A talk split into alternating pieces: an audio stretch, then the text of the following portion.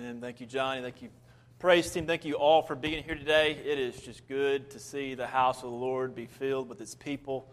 I'm excited about opening up God's Word. I want to invite you to do that now as we're going to turn to Philippians chapter 1. We're going through this letter or book. We're come to the conclusion of chapter 1, that is, looking in verses 27 through 30 today.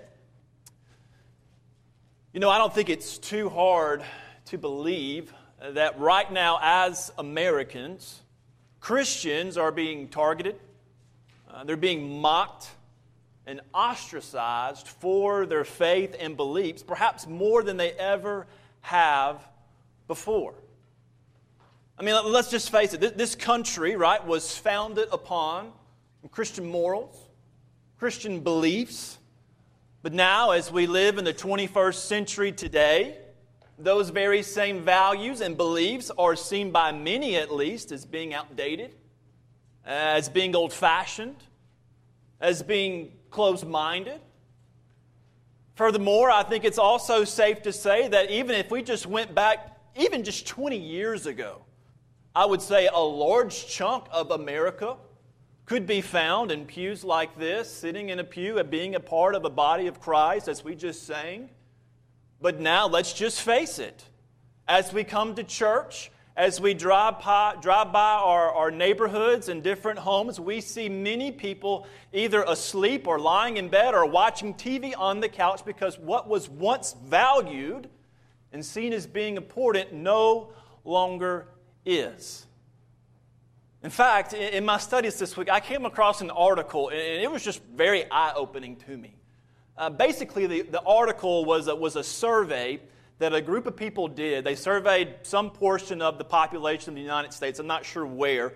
But, they, but the survey was this they, they asked American citizens which minority group they would not want to be neighbors with. And here's, here's what this study showed uh, they said that 1% said that they would not want to have Catholics as neighbors. 2% said that they would not want to have a Protestants living next door. A 3% said that, that, that Jews, they wouldn't want to have Jews living beside them. And 9% said that they wouldn't want to have Hispanics living across the fence from them. 11% said they wouldn't want to have gang members living right next to them. And then finally, get this 13, 13 of the people who were surveyed in this study said that they would not want to live next door to a religious fundamentalist. Church, I don't know about you, but I about spilt my cup of coffee when I read. I said, Are you kidding me? You, you would rather have a gang member than, than a religious fundamentalist.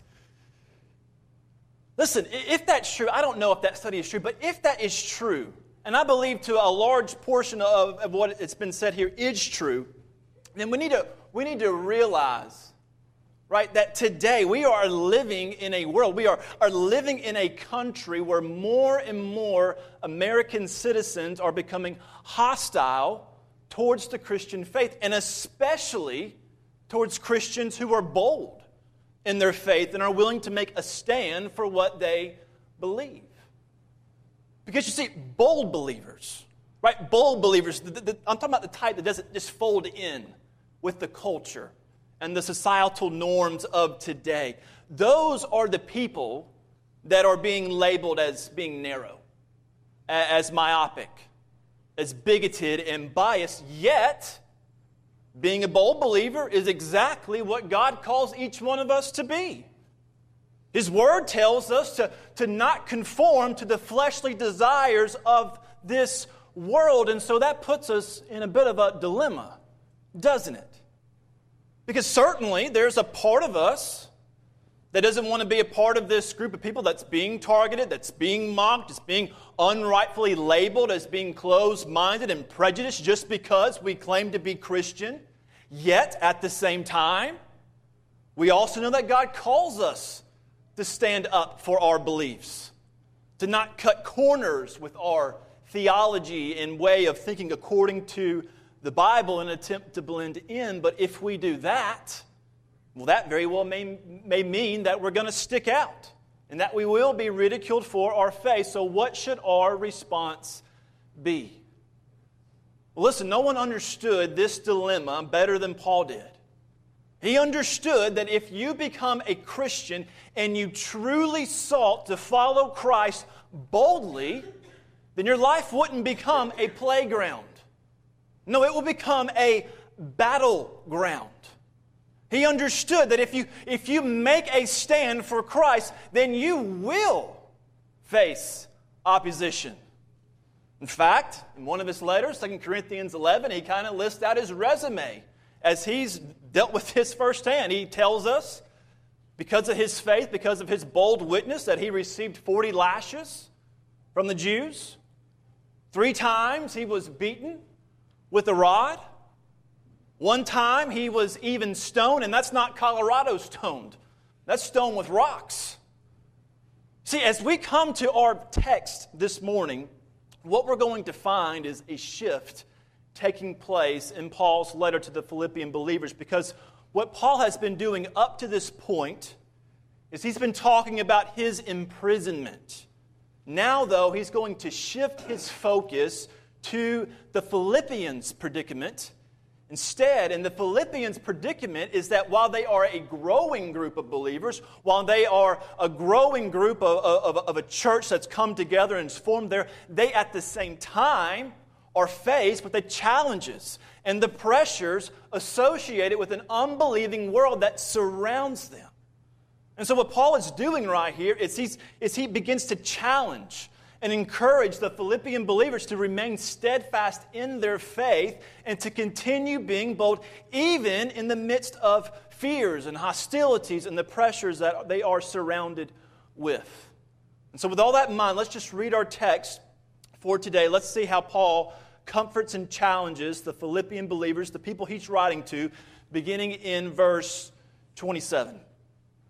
Paul says, Just one thing, as citizens of heaven, live your life worthy of the gospel of Christ.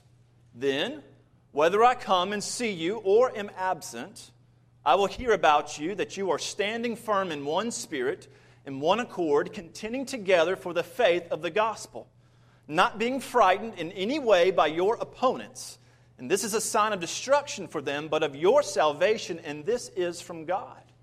For it has been granted to you on Christ's behalf not only to believe in him, but also to suffer for him, since you are engaged in the same struggle that you saw I had and now hear that I have. Now, before we start digging in to this verse or these verses, I want you to do something for me. This is the youth pastor side of me that I still have, so play along. I want you to close your eyes for a moment, and I'm serious. I actually want you to close your eyes. Okay, don't go to sleep on me, but you're going to need to open them up soon. But close, close your eyes for now. And now I want you to picture yourself standing. You can be standing anywhere, doesn't matter, but you're standing. And as you're standing, a hostile group or a hostile crowd, they begin to surround you on all sides. And this crowd is yelling at you. Now, this crowd is, is mocking you and ridiculing you. This crowd wants nothing more than to see you succumb to their jeers and their, their insults and fall down in defeat. All right, you got that picture in your mind? Okay, good. Go ahead and open them back up because the reality is this. Okay, while that picture is, is a fictional image that I just tried to make you place in your own mind, in all actuality, that image represents our lives as Christians today as we are increasingly living in a hostile environment, living in a country where many want to see the Christian faith just fade away. And so the big question for us today is this the question that I hope that we can try to seek some, some answer in. Question is this How do you stand tall when the world wants to see you fall? How do you do that? How do you stand tall when the world wants to see you fall? In, in, other words, how, how do you stand tall for your faith when it seems like the world just wants to knock you down, to push you aside because your beliefs, your convictions do not line up with their beliefs and their convictions and their agenda? Well, according to Paul here, there are four qualities that we are to have in order to, to stand up, to keep being bold in our gospel faith, even in the midst of hostility. And they are, if you're taking notes, write these down. Number one, consistency. And number two, unity. Number three, bravery. And number four, agony. Consistency, unity, bravery, and agony. These four qualities Paul is going to show us here. They're going to support us. They're going to give us a foundation that we need to be, to be able to stand tall when the world just wants to seem to push us down and fall. And so, with that in mind, let's just talk about these qualities this morning that Paul lists out here. And again, we'll start with the first one first, and that is consistency. Consistency. This is the first quality that Paul is showing us that we are to have. Look, look again at what he says in the beginning of verse 27. Paul says, just one thing as citizens of heaven, live your life worthy of the gospel of Christ. Now, to help us just uh, understand and appreciate this section of verse 27, I actually want to just break it down into two main parts, okay? So let's, let's, let's, let's break this in half. First, I want to draw your attention to what Paul says at the beginning of this verse when he says, as citizens of heaven.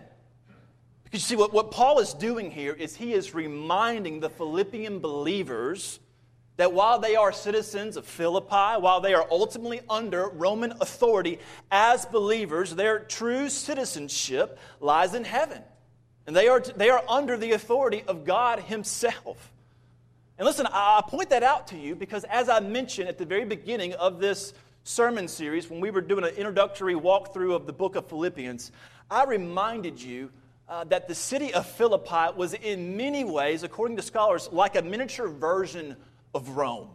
Uh, in other words, if you are familiar with the sights and sounds of Rome, then if you were to walk the streets of Philippi, then you would have said, This kind of reminds me of Rome. And you see, that, that was seen as a compliment in those days, for, for Rome was considered to be a grandiose powerhouse. And so, in saying things like that, the citizens of Philippi begin to kind of stick out their chest and say, Look at our great place. Look at our great city. They took great pride in where they lived. They would have done everything possible in their power to be honorable citizens, to be hardworking citizens, to keep up this image and this reputation that they had because they deeply cared about upholding it amongst the world. But you see, what Paul is doing here is he's trying to fix the Philippians' eyes not on their earthly citizenship, but on their heavenly citizenship instead. In fact, later on in Philippians, we'll get there one day in Philippians 3, verse 20, Paul says these words. He says, We, the Philippians, that being the people of God, are citizens of heaven. And so Paul's point here isn't that we should neglect our responsibilities and, and all the things that we need to do here on earth in places like Philippi or places for us like New Albany, but that as citizens of heaven, how much more so should we represent God's kingdom in how we live and how we act and how we serve? And so that's what Paul's getting at in verse 27 when he says, As citizens of heaven, live your life worthy of the gospel of Jesus Christ because while we should live our life worthy of being a good and honorable citizen as believers, we are even more so responsible to live a life worthy of the gospel that points others to Christ, that helps build up our ultimate and final residence, which is not here, but in heaven. Now, before we move on, uh, let me just point out something else to you right here in this section of verse 27, and that's the word worthy. If you're one to, to take um, notes or underline things in your Bible, I would actually encourage you to underline that word worthy. Do you see where it says that? In verse 27, Paul says, Live your life worthy of the gospel of Christ Jesus. See, that word worthy in the Greek, it's the word axios. And it, and it means to balance the scales or to, to weigh as much as something else does. Kind of like those old timey scales. You see those in the movies where there's like these two buckets. Yeah, I got a picture for you because I, I'm just a visual learner. I don't know if you're like that too. But you understand that's, that's kind of the idea here, right? And so, what Paul's point is that as believers, your conduct, that being the way you, you, you live, the way you act, the way you speak, the way you serve, it should carry as much weight or be worthy of that of the gospel. And so, just to go back to that scale analogy for a moment, can you put that picture back up on there real quick? Now, imagine, imagine that, that one side of that scale, it represents what you say you believe in as a Christian. Okay, that's one, that's one, that's one bucket. What you say you believe in as a Christian. And then the other side of that scale, or the, or the other bucket for the image uh, that we have up here, it represents how you actually live your life as a believer. You got that? Well, well, Paul's point here is that your life should match up or be of equal weight to the gospel. Or said another way, our practice, that being how we live our lives, should match up or be of equal value or weight to our proclamation. That, of course, being what we say we believe in, which is the gospel. So, what Paul is doing here is he's calling us to live a consistent Christian life. He's saying if you call yourself to be a Christian, then live up to your name. Live a life worthy of the gospel, for a Christian must never live beneath his theology or belief, and I'll tell you why. Because one of the greatest weapons, listen to this, one of the greatest weapons you can use against the forces of evil is a consistent, godly life. One of the greatest weapons, one of the greatest tools is a consistent, godly life. For example, when you are tempted by the devil, when, when, you, when you are surrounded by the pressures of an unbelieving world, you're going to do one of two things. Option A, you're going to, to, to succumb to those sinful temptations, whatever they are. That's if, if you live a life of compromise, of inconsistency in your Christian faith and values and beliefs. Or option B, you're going to stand up because you, you, you're, you're living a consistent, godly life that's worthy of the gospel. And listen, I understand for many of you here today, many of you, you, you want to choose that second option. And so oftentimes you find yourself still falling prey to sin. Listen, I get that. I really do. I'm in the same boat, but the beauty of the gospel is that we serve a God who gives us grace, who gives us forgiveness in those moments of weakness, yet at the same time, as citizens of heaven, as citizens of heaven, to, to be able to get back up on our feet, to be able to continue to pursue this godly, consistent life that He has called us to. And so, may I just ask you this morning are, are you, are you living a life that is filled with love? Because that's what the gospel is. Is, is your life filled with holiness? Because the gospel is. Is your life filled with, with Christian character and integrity and consistency because the gospel is? Live your life worthy of the gospel of equal value or weight to it. May your practice match up with your proclamation.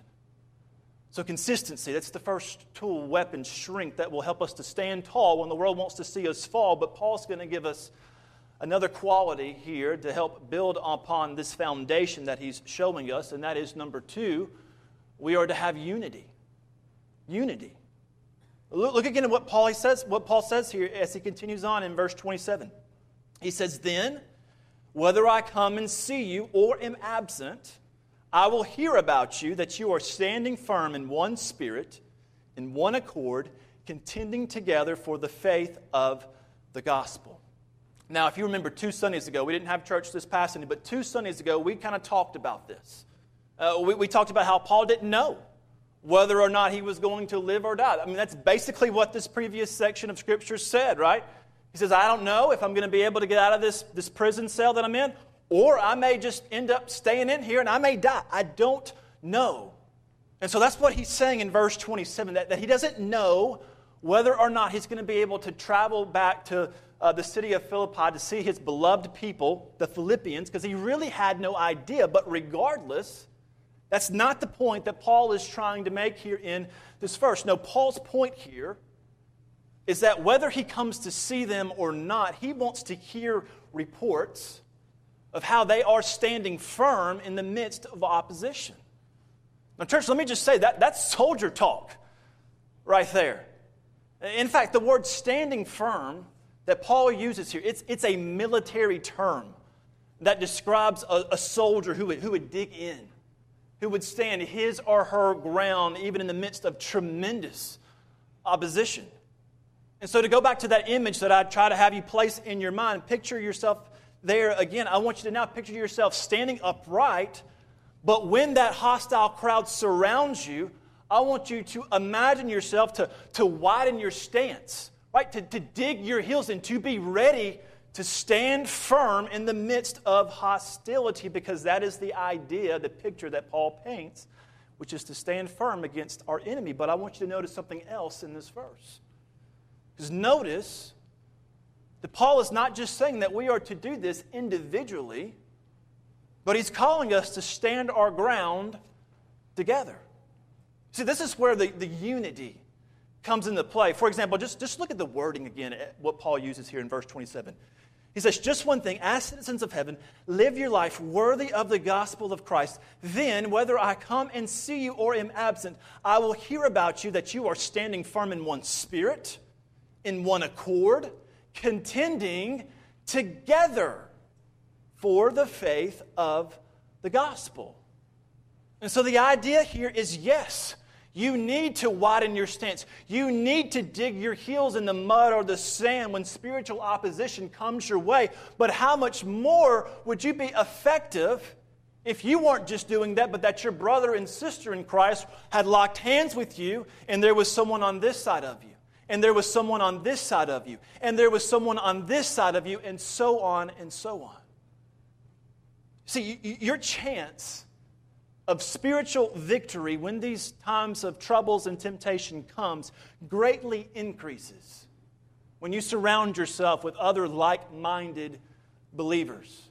They're going to help you. They're, they're going to support you and fend off attacks from the enemy far better than you ever could by yourself. And in fact just, just go ahead and jot this down. This is kind of a cheesy saying but i think, I think it's good. And that's this. God's people are better when they're together. I mean, God's people are better when they are together. I know that's a little cheesy and cliche, but that's so true because you see, when we are unified as a body of believers, we are strong, and when we are strong, we can help others stand tall when others want to see us fall. Now, before I move on, I, I, want to point one more thing out here to you, and, and that's about this, this word unity. You, you, see, unity, listen to this, there's a lot of confusion surrounded with, with unity. Unity does not necessarily mean unanimity, where everybody thinks the same. And, and at the same time, unity doesn't necessarily mean uniformity, where everybody always acts the same. For example, as much as I, I love you guys, if I just open up the floor and I just said, hey, what do you think the ideal service should look like? Well, like, what are the elements of that? And then if I were to ask, and what do you think Sunday school should look like? Could you just give me your thoughts there? Or, or what do you think that color wall should be? Or what, what color carpet should this be? You see, if I open up the floor to that, I get a lot of different answers. Much as I love you guys, I'm going to guess that I'd walk away being a little disheartened because, I mean, this person would have that opinion, this person would have that opinion, and so on and so on. In fact, I've heard it said before that, that if two people agree on everything, then one of them is not listening. Okay, and I got to say, I agree with that because even with two people, you're going to have differences of opinion. So, how much more so in a church like this one will we have differences of opinion when it comes to things like this? But you see, just because we have a difference of opinion and things like that. That does not necessarily mean that we are not unified.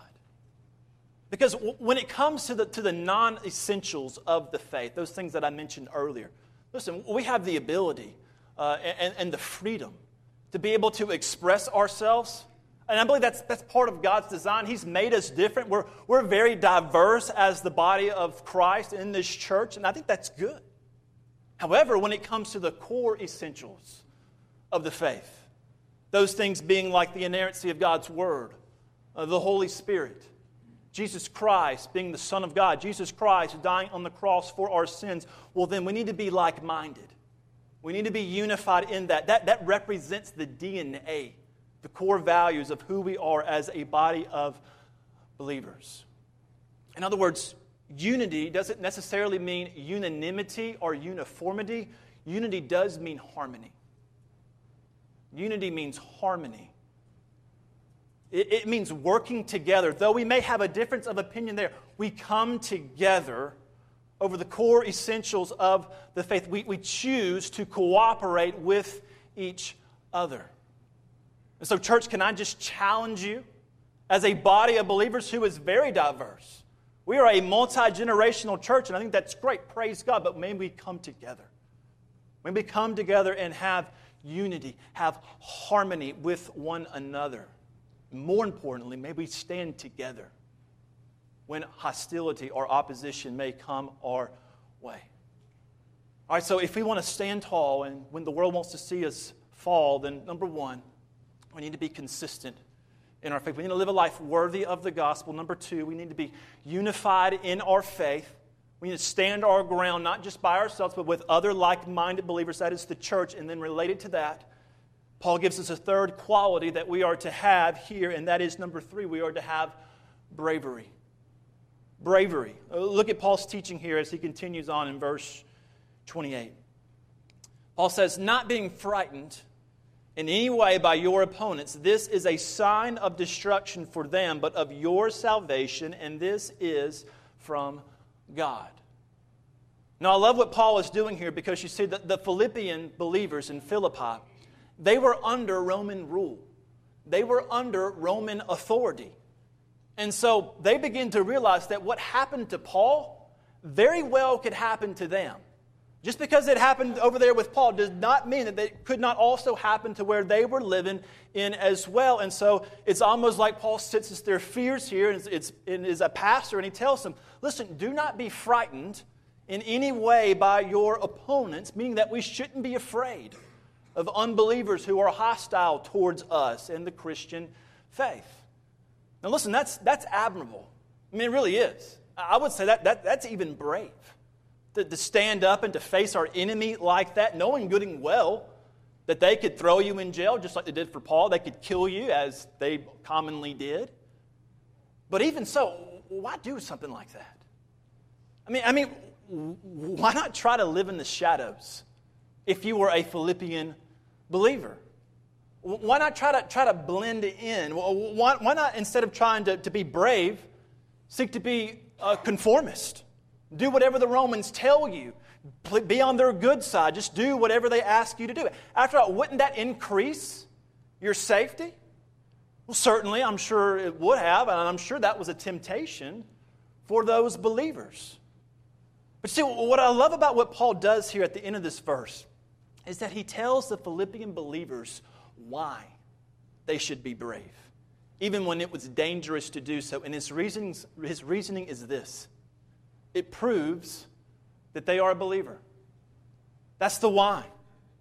In other words, when, when opposition comes your way for the sake of Christ, it's a sign from God. And if you don't believe me, then look at what Paul says at the end of verse 28, because that's basically what he's saying.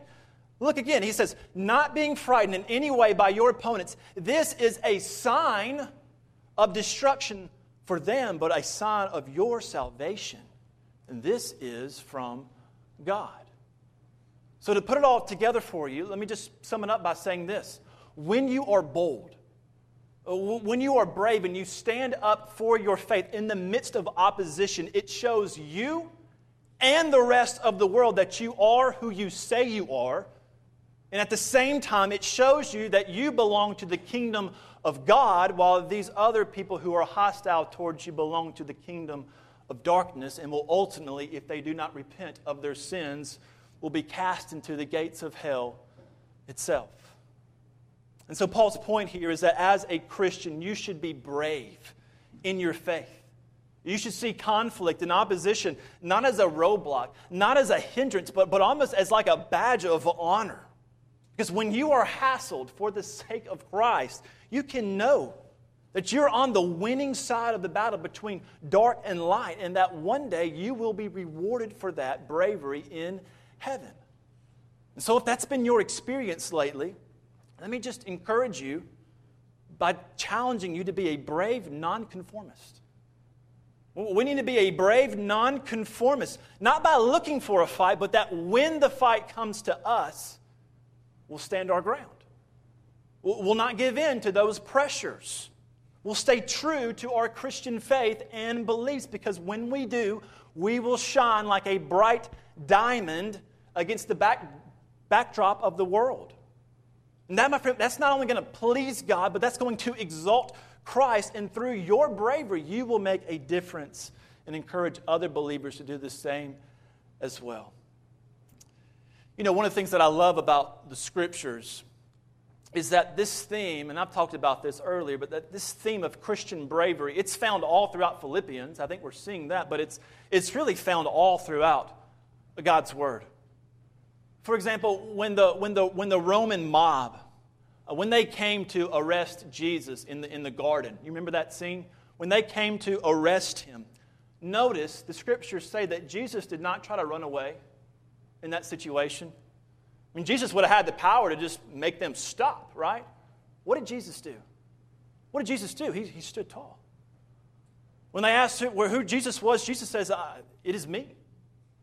He, he was not afraid. He stood tall. He was not ashamed of who he was. Or how about Stephen? Remember Stephen?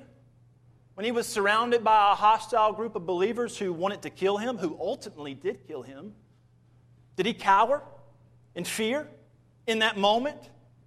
Did he try to renounce his faith so that he could, he could live? He couldn't, no, he, he couldn't shut his mouth.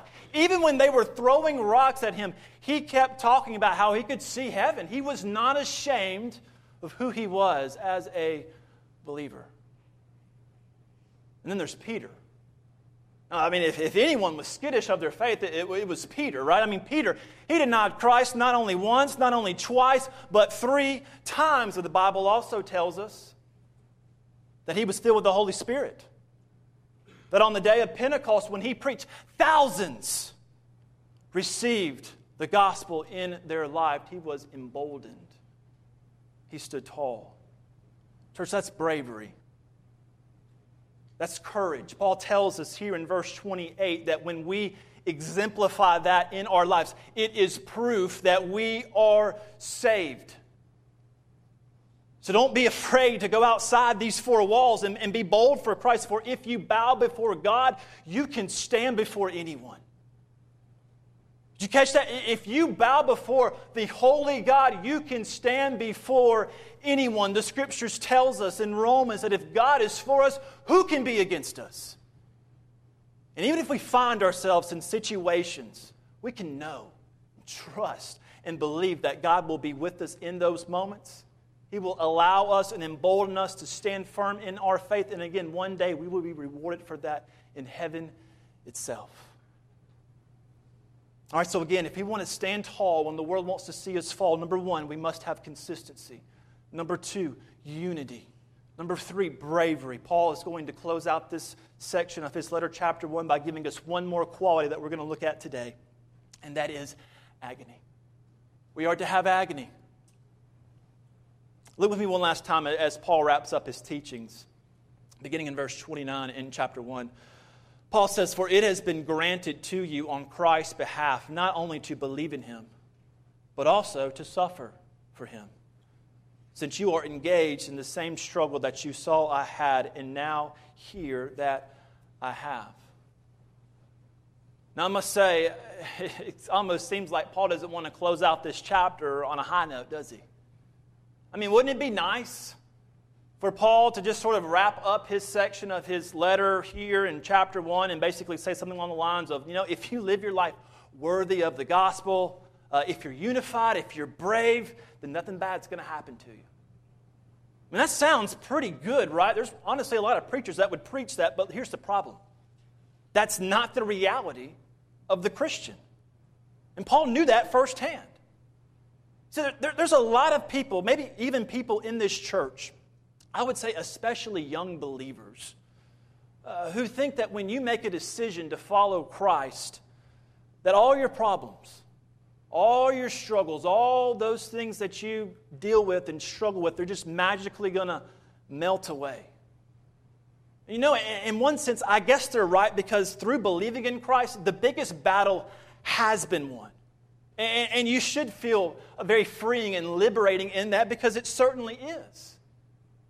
But you see, while it's true that our biggest battle in life has been won, when we made a decision to follow Christ, the reality is that your decision to follow Christ has now invited a whole host of new problems.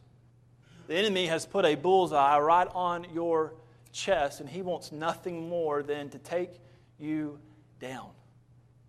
Now listen, I think any mature believer who's walked with the Lord for more than just a couple of days would nod their head in agreement that that is certainly true. But listen, if you're skeptical of this, don't take my word for it. Don't take their word for it. Take Jesus' word for it because he himself says, In this world, you will have tribulation. And if the world hated me, then don't be surprised when it hates you. That's the idea that Paul has here. Again, he, he understands this firsthand that if you believe in Christ, then you will suffer for Christ because that's just the reality of the world that we are living in today. There are people that want to see us fall from the faith. There are people that are going to mock and ridicule us and see us as being narrow minded because that's just the world we live in. Listen, I, I want to point something else out to you here. Because, see, in, in verse 29, Paul writes something really interesting. I, I want to highlight it to you. Notice the language he uses in this verse. He says, For it has been, what's that word say? Granted. It has been granted to you on Christ's behalf, not only to believe in him, but also to suffer for him. In other words, what, what Paul is saying here is that through Christ, you have been granted, you have been given the privilege of salvation, of eternal life. Praise God, hallelujah. But then he also says, but you've been, give, you've been given or been granted the privilege of suffering. And what Paul is saying here is that you should praise God for that too. And listen, I know some of you are saying, Jeremy, listen, I will praise God for salvation. I mean, thank you, Lord, but this whole suffering part, I, I, I could live without that. Listen, I understand where you're coming from in saying things like that, but, but Paul's point here is that if you suffer for Christ well, and you suffer for him for the right reasons, then you should see that as a privilege. And, he, really, for a couple of different reasons. Paul talked about these already throughout this letter. Number one, when you suffer for Christ, it's going to refine your faith. It's going to strengthen your faith. Number two, when you suffer for Christ, it's going to produce patience and perseverance in your faith when future trials and troubles come your way. Number three, when you suffer for Christ, it will inspire and embolden other believers to go out and do the same thing, as we've seen Paul mention this in verse 14. And then, number four, when you suffer for Christ, it will bring God glory and honor. And again, you're going to be rewarded for that in heaven, as we've learned about in our text today. And so, church, as we close this morning, I want you to understand that it is these four qualities that Paul gives us here that we need to have if we are going to stand firm, if we were going to hold our ground, if we were going to stand tall when the world wants to see us fall. We must be consistent in our walk, in our life. We must be unified in our faith amongst other believers, the body of Christ. We must be brave in the midst of hostility against our enemies, and we must be willing to suffer for Christ. Church, when we do that, we will be like a strong pillar that will refuse to fall down from the weight and the pressures of this unbelieving world. We'll be like a fortified wall that refuses to be breached from the enemies of the faith, and we'll be like a firm foundation that will refuse to crack, that will refuse to break, though the wind and the waves can oftentimes be fierce. Church, let's be a people like that. Let's be a body of believers that will trust in Christ, that will stand our ground, that is willing to suffer even if it comes to it. For when we do that, we know we are advancing the kingdom of God. Let's pray.